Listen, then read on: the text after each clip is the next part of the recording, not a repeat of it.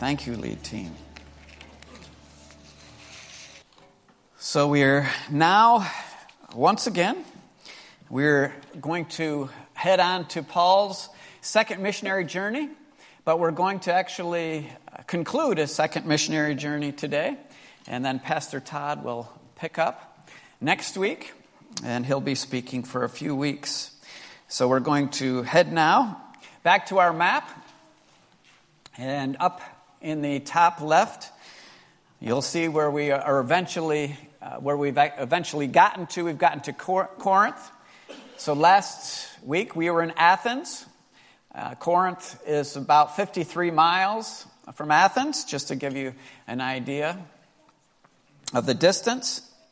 Now, uh, Corinth is an interesting city in that it's actually far larger. It's one of the largest cities in the known world at this time. Corinth is actually 10 times larger than Athens. And it was known for sexual immorality. We talked about the temple that was in Athens that over that was kind of overarching the whole city. And then Corinth has a similar plateau on which was the temple of Aphrodite in Greek, and then the Romans called it Venus. And at the time that Paul's arriving at the city, uh, the temple of Aphrodite had a thousand temple prostitutes, women that would be sent out in the evenings to ply their wares. Basically, to uh, be called a Corinthian was to talk about or be a derogatory term related to your morals. In fact, for many centuries, the, the term was to Corinthianize would be just to talk about the immorality of a people. And so this is the, this is the place in which Paul is arriving. And when he arrives there, this is uh, a modern day uh, rendering of what this might have looked like, sitting above the city. but how did Paul arrive in Corinth? So he has had these different things taking place, and now he's left Athens, he's arriving in Corinth. And it tells us in 1 Corinthians 2 that he arrived in weakness and fear. In weakness and fear. That doesn't seem like a great way to arrive in a new place of ministry. Doesn't seem like a good starting point.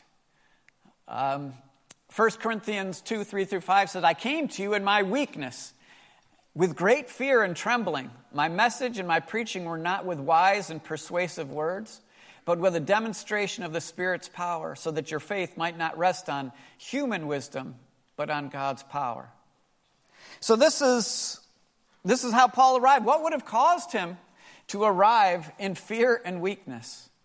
Well, we could talk about a few things. For one, his ministry in Athens, from a human standpoint, didn't go all that great. There weren't a ton of converts. And again, another place in which he's kind of pushed out. So he's had this history of going places, you know, whether it's Philippi or Thessalonica, you know, wherever it seems like he somehow gets pushed out. Even in Berea, where things were going well, the people came from Thessalonica and got rid of him. So maybe it's it's partly because ministry, in a human sense, in his mind, has not been going all that great. Or maybe it's because he's going to have to return to tent making, which he does here, meaning that the funds have dried up. He doesn't have the adequate funds to give himself full time to the ministry. That might have caused him to be in weakness. He didn't have anybody. He was all alone when he arrives in Corinth. He doesn't have Silas and Timothy at this point when he arrives. He doesn't have any partners. He just arrives by himself. So he's got really nothing going for him, and he's coming into this city that, again, in a human sense, you're going to say, you know, I don't think anything good's going to happen here. I mean, just look at this place. But how, how are we in relation to fear and weakness? If I were to ask you to raise your hands, you know, how many of you have been in weakness at different times? I would hope that every person would raise your hand. How many of you have been in fear? I would hope that every person would raise your hand because that's the reality of us. We think of the Apostle Paul as some, at, at times we think of him as some superhuman, but he's, he's a man. He's a person just like you and me. And when difficulties come, you know, it doesn't mean that just immediately everything, you know, he just walks around with a smile on his face uh, you know, people ask him, you know, how are you today, Paul? He said, well, if I were any better, I'd be twins. No, he doesn't. That's not what it means to be going around with, with joy, but he is coming in fear and weakness. And we should recognize this in our own lives that oftentimes we have been in fear and weakness. So here he comes, and now he's going to express that I'm not, it's not going, if anything good happens, it's not because I've got some great wisdom in myself or I'm going to have some incredible argument that all of a sudden people are going to be magnetically drawn to and tr- be transformed. Every believer is in a continual battle between three desires, and this includes starting, you know, we're here with Paul, but it's true for all of us these desires. We have greater desires, lesser desires, and sinful desires. Oftentimes, I mean, we might be hung up in some sinful desires that hinder us and put us into weakness. But Paul, I think he is talking in himself maybe about some of these lesser desires that in and of themselves might not be bad. For him to have uh, financial things being helped that he would have the financial needs met that he needs, that's not a bad thing. To have partnership, that's not a bad thing. To maybe not receive persecution, uh, that's not a bad thing. So these, but they're lesser desires. The greater desire is that I'm going to do whatever the Lord wants and be in whatever frame that God wants in order that He might be glorified. So that's what He's saying is that it's not bad to have some wisdom, but if people are going to really be transformed, it's not going to be because of my wisdom. And that's true of all of us. So we are in the same place. What is it that controls us? Is it our greater desires? Or is it these lesser desires that I need to have? I've got to have, I've got to be financially secure. I've got to have all this taken care of. I've got to make sure that I've got, if, if I'm going to, I'm going to try to reach out to, but I only do that if I got, have these things in place.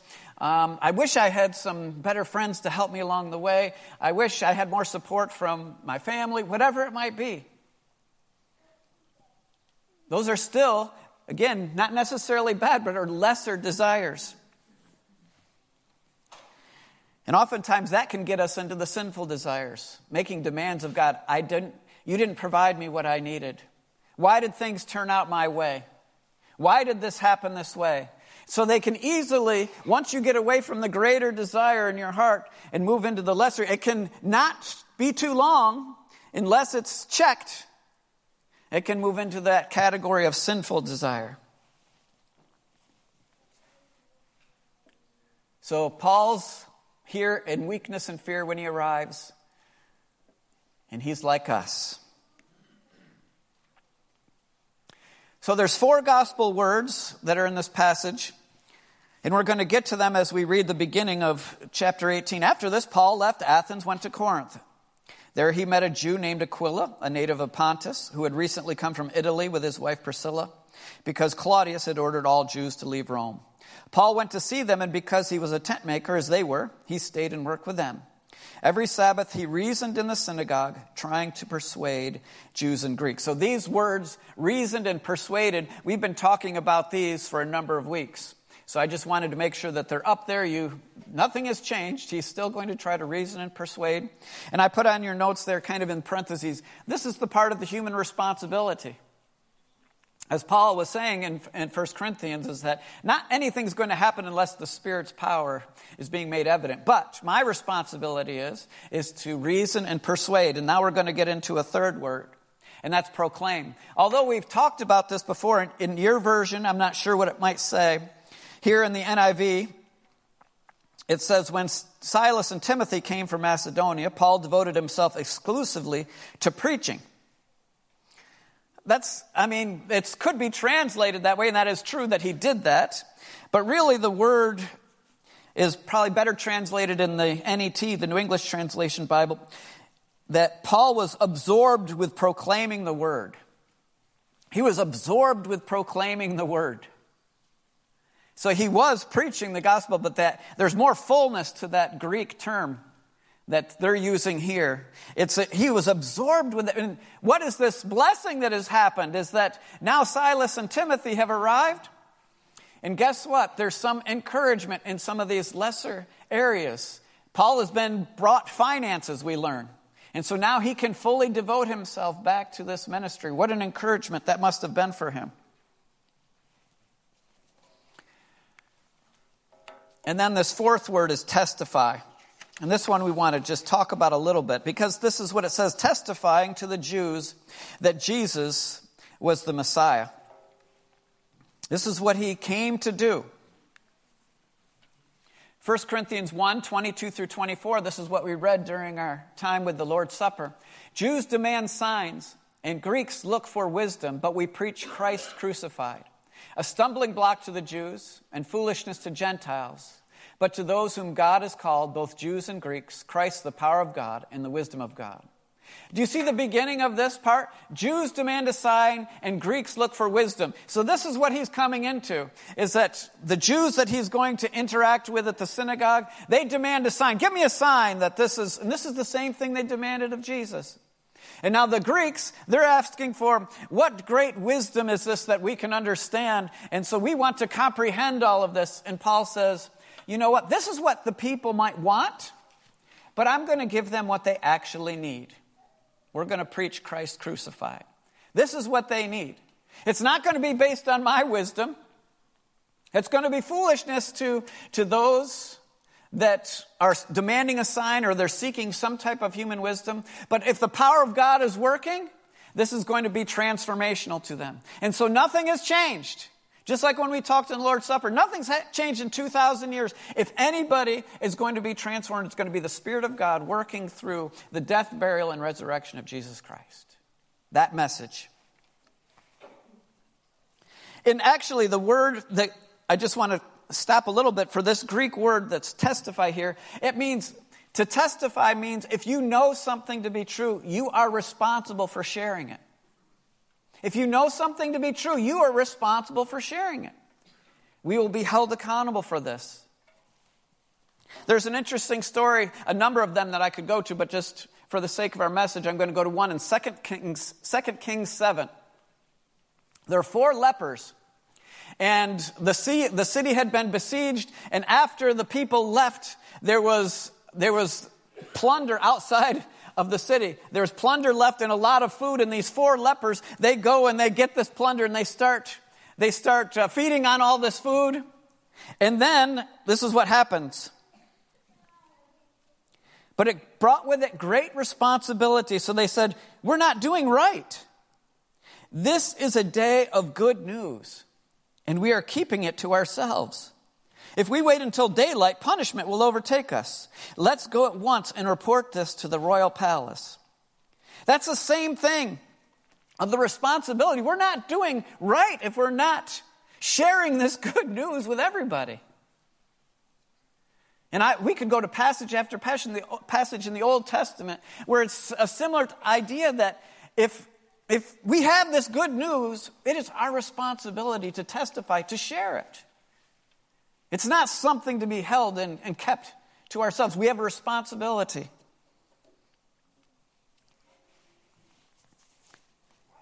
So then what happens is, but then, verse 6, but when they opposed Paul and became abusive, he shook out his clothes in protest and said to them, Your blood be on your own heads. I am innocent of it. From now on, I will go to the Gentiles. So, this word here, whatever in your version might say became abusive, whatever it says, that actually is the Greek word, Greek word blasphemo, to blaspheme. So, what is happening here is they're becoming abusive because it may seem like it's being abusive towards Paul, but the reality is, is that they are blaspheming the message that he is bringing. And because they are blaspheming the message that Paul is bringing, Paul is going to shake out his clothes, wash his hands of them. Your blood is on your own head. I have come to tell you the truth, but you have totally ignored it. You're on your own because you are blaspheming the message of Jesus Christ. You're blaspheming the name, the only name that can save you. What more can I say at this point? And now we come into kind of our main section of this passage, Acts 18 9 through 10. One night the Lord spoke to Paul in a vision Do not be afraid, keep on speaking, do not be silent, for I am with you, and no one is going to attack and harm you, because I have many people in this city. So here we're going to have two commands and three encouragements from this from this passage, from those two verses. And the first one is do not be afraid. Paul is being directed directly from God in this vision is to this is a command, do not be afraid. And we should all remember that anytime God commands us to do anything in Scripture, He provides the means in order for that to happen. He's not going to command something that you also don't have the ability within His power of the Spirit to be able to accomplish. Otherwise, he would be a cruel God. So he is, sell, he is saying, do not be afraid. He is going to provide the means for you. And it's not any different than any of us. God is telling us the same thing. We are promised the same thing. Although this is a promise directly to Paul, again, we could go to many places where this promise is for all of us, is to not be afraid. And the second one is keep on speaking, do not be silent. Are we ever in that place in which we think we've tried?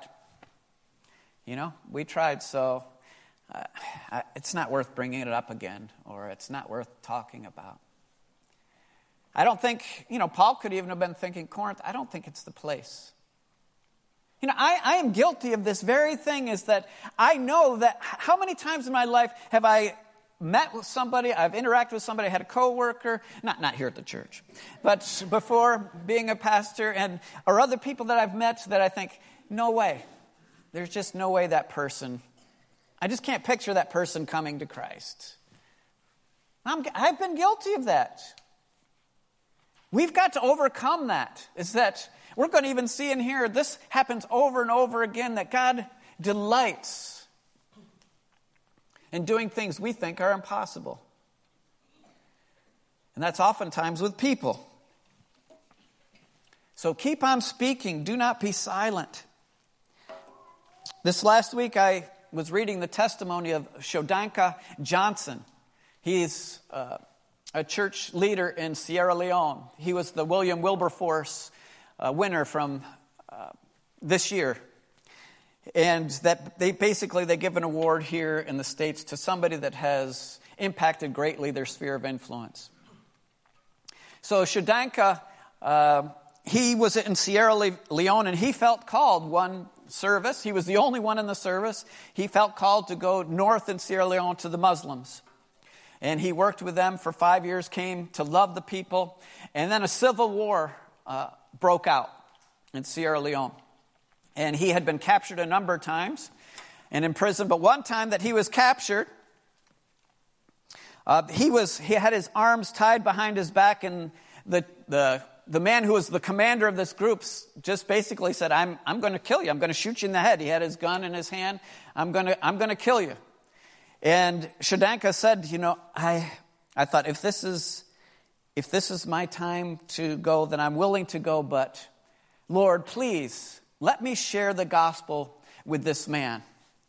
Give me one more opportunity, maybe that this man could come to Christ.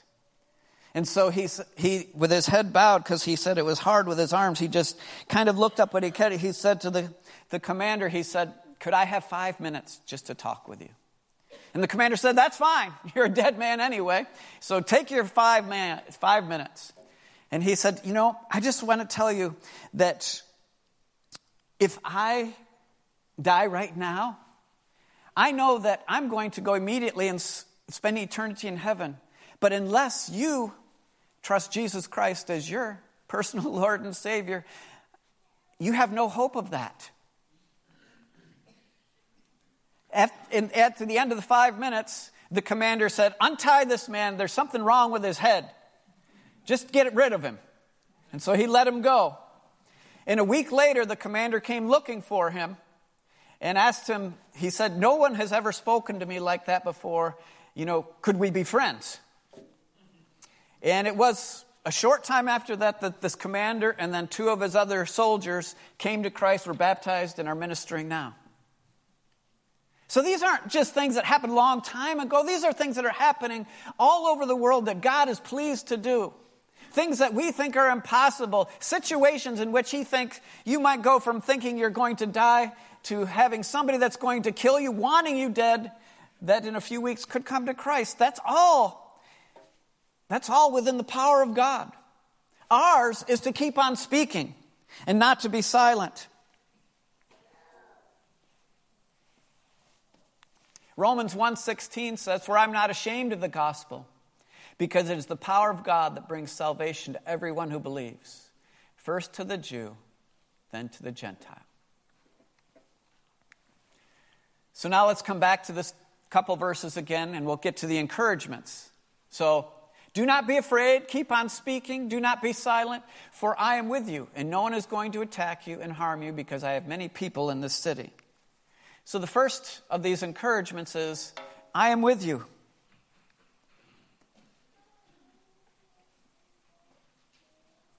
When we focus on the greater desires that we talked about earlier, God often provides us with these lesser desires. Things that uh, are they're not essential to us, but God provides them because he loves us. If we focus on these greater, he often provides these lesser desires. We talked a couple of months ago in a message about divine appointments, meaning that there are no accidents. That the way that God works, that you come into a, a, place with somebody or you have this situation happen, that God is providing all the time for us divine appointments, although we don't have them on our calendar and oftentimes we miss them. But He's providing divine appointments. So let's go back to the beginning of this. That I'm with you. Part of what He is providing for him is Priscilla and Aquila.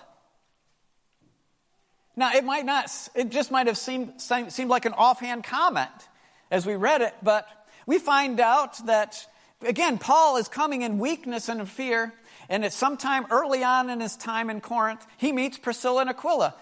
Well, how did that happen? Well, Priscilla and Aquila just happened to be kicked out of Rome because the Emperor Claudius was kicking out all Jews. So they left Rome and came to Corinth, and they had a divine appointment with Paul. If that hadn't happened, they never would have become Paul's uh, partners in ministry. They couldn't have been there to encourage him. So there's this divine appointment that here we are. Priscilla and Aquila have arrived. And now we are, we are partners together. One chapter back, in 17, we learned that God even sovereignly chooses where we will live. So it was God's sovereign choice to move Priscilla and Aquila from Rome to Corinth. In the scheme of things, People might have think, thought that that's a happy coincidence. But no, all of these things God is working together for His glory and our good. A divine appointment. Paul's other ministry partners, Silas and Timothy, they arrive. And not only do they arrive, but they have financial support with them.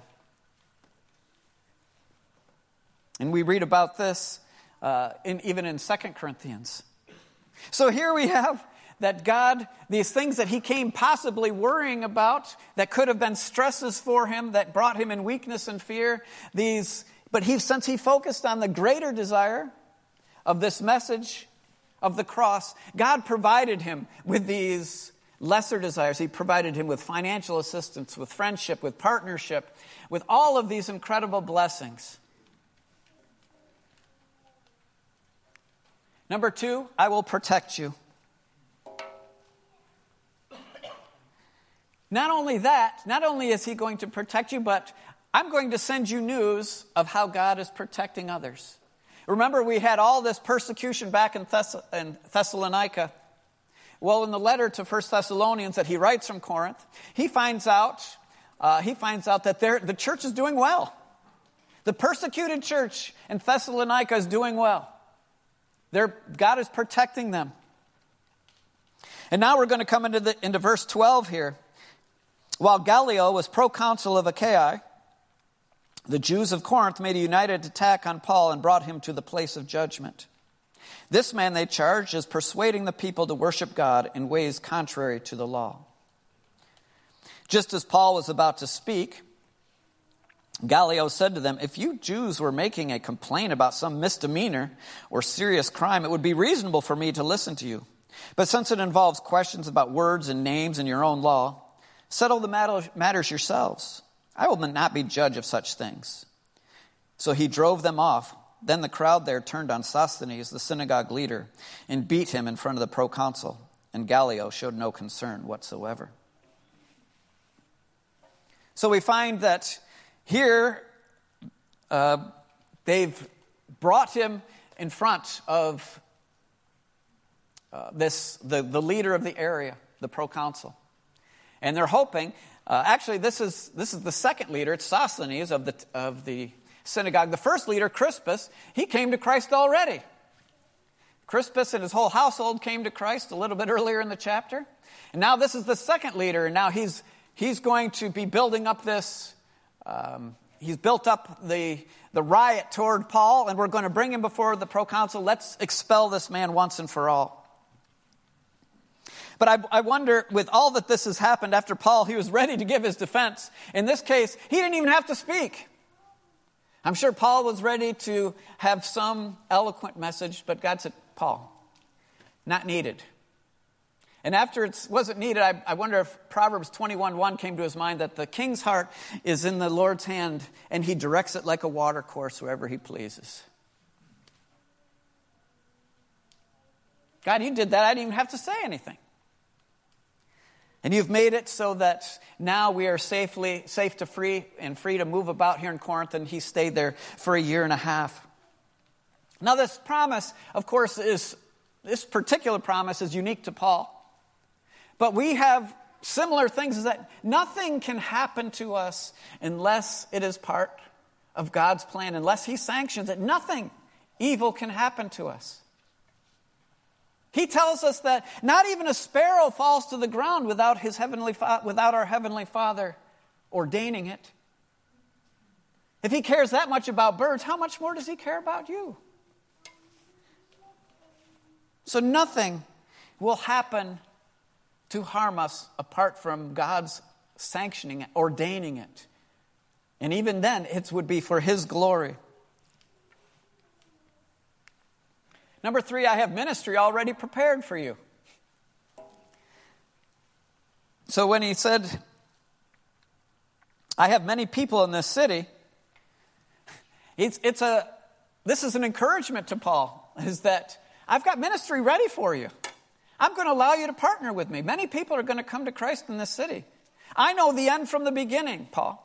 But I'm going to use you. I'm going to use Priscilla and Aquila. I'm going to use Silas and Timothy. I'm going to use the believers here. And there's going to be many people coming to Christ in Corinth. And I've uh, prepared this ministry for you.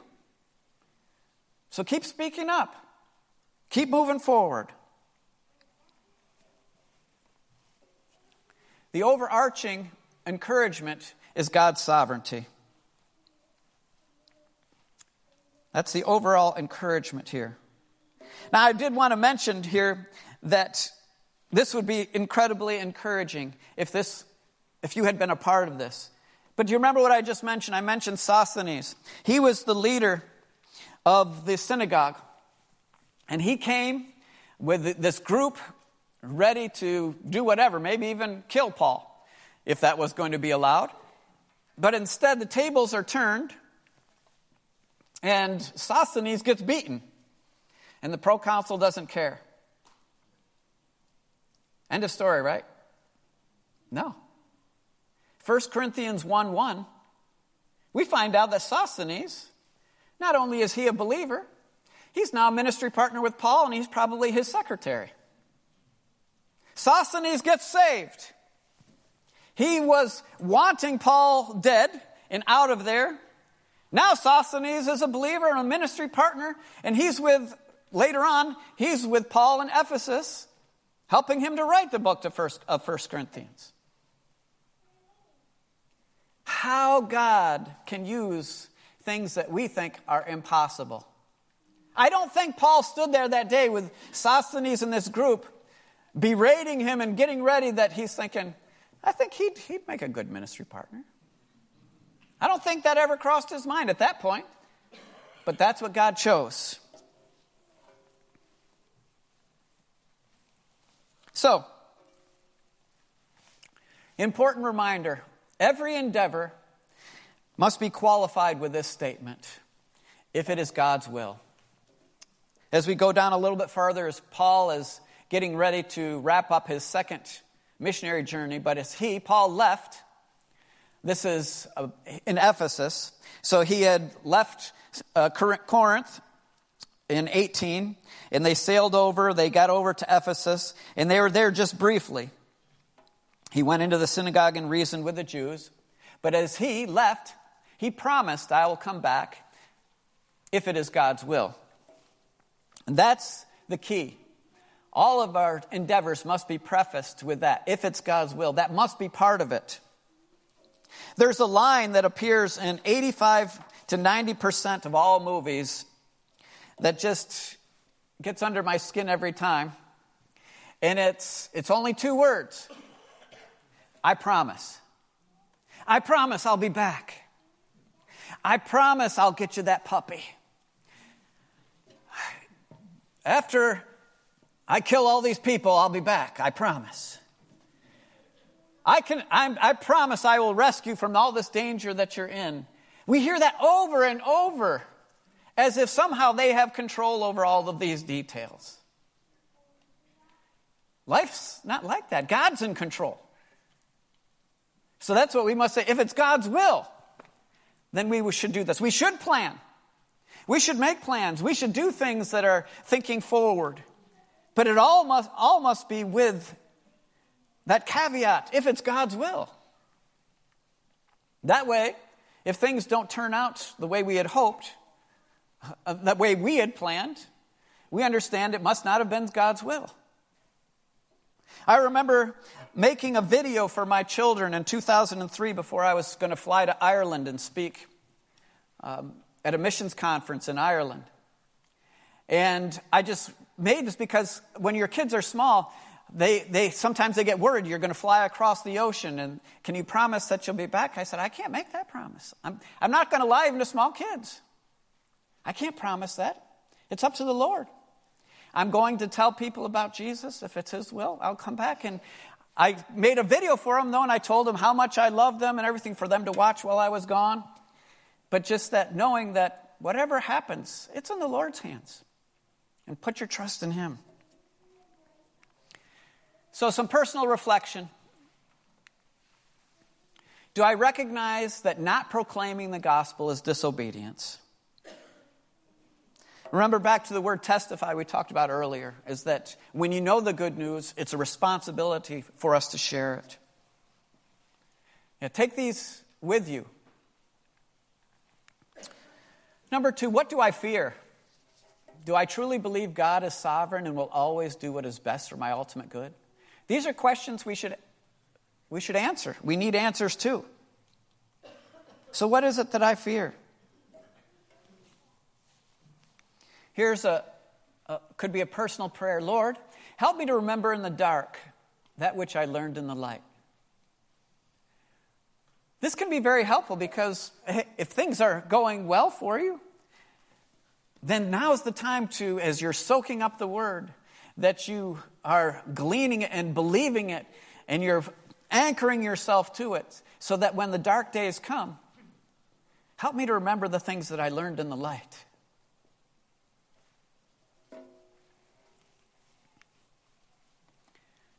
And lastly, what am I doing that demonstrates I am preparing for the ministry God has planned for me?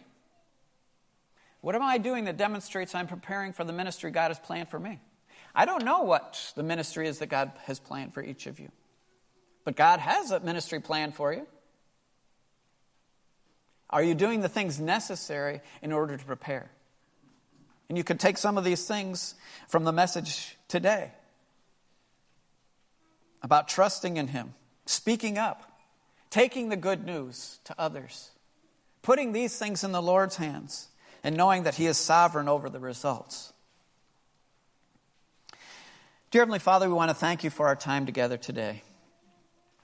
May we honor you with our lives.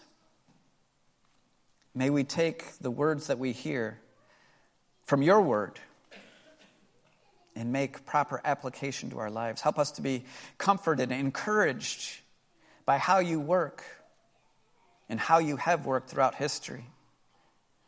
And Lord, we are still here because you have many people still that you're going to bring into your kingdom and you you're going to allow us to partner with you in some way. Help our eyes to be opened and our hearts to be focused because in reality, Lord, everyone is a tent maker, meaning that whatever occupation we have, that is secondary to the main occupation of testifying to the gospel of God's grace.